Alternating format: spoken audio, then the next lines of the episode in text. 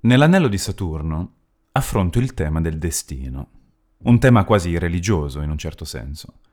Lo affronto in maniera leggera, romantica, ma non posso esimermi di tanto in tanto di scendere in una parentesi esistenzialista.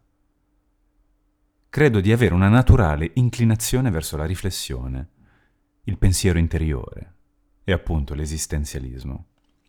Nella saga i miei personaggi affrontano casi e coincidenze, che tutto sono tranne che questo, perché in fondo sono io, in quanto scrittore, ad averli prodotti.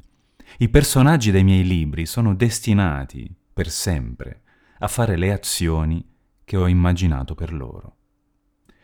Si potrebbe quasi pensare che le storie, che siano letterarie, cinematografiche o videoludiche, siano come dei gironi danteschi, in cui le creazioni si ritrovano a dover vivere ciclicamente per sempre i desideri del demiurgo.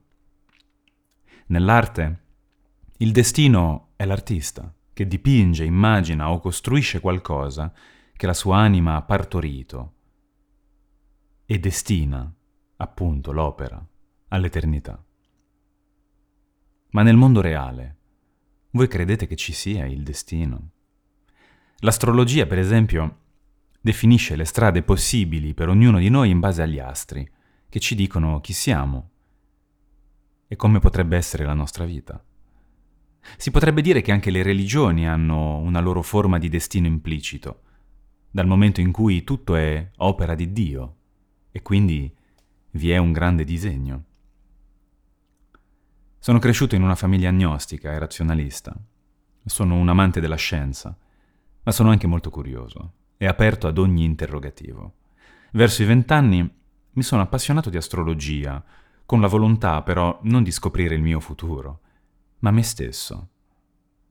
Trovo che sia uno strumento interessante per l'esplorazione di noi stessi, per guardarci allo specchio e cercare, tra le definizioni e i suggerimenti della carta natale, cosa ci piacerebbe essere. Sono proiezioni e a volte profezie che si autorealizzano come direbbero. La profezia che si autorealizza è quella cosa nella quale crediamo così tanto che la facciamo diventare vera solo per avere ragione. È uno strumento molto potente, alla base di moltissime scuole di self-improvement, eh, filosofie orientali, ma produce anche errori madornali.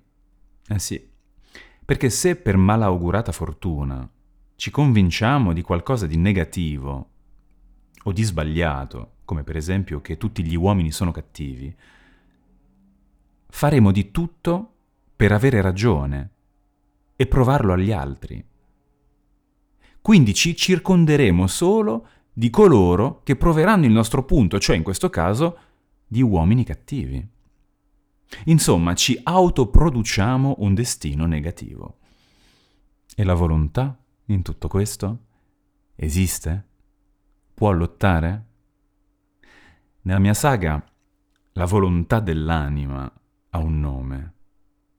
Si chiama amore. L'amore può tutto. Può rompere le regole stabilite, unire l'inconcepibile e molto di più. È una potenza creativa, ma anche distruttiva.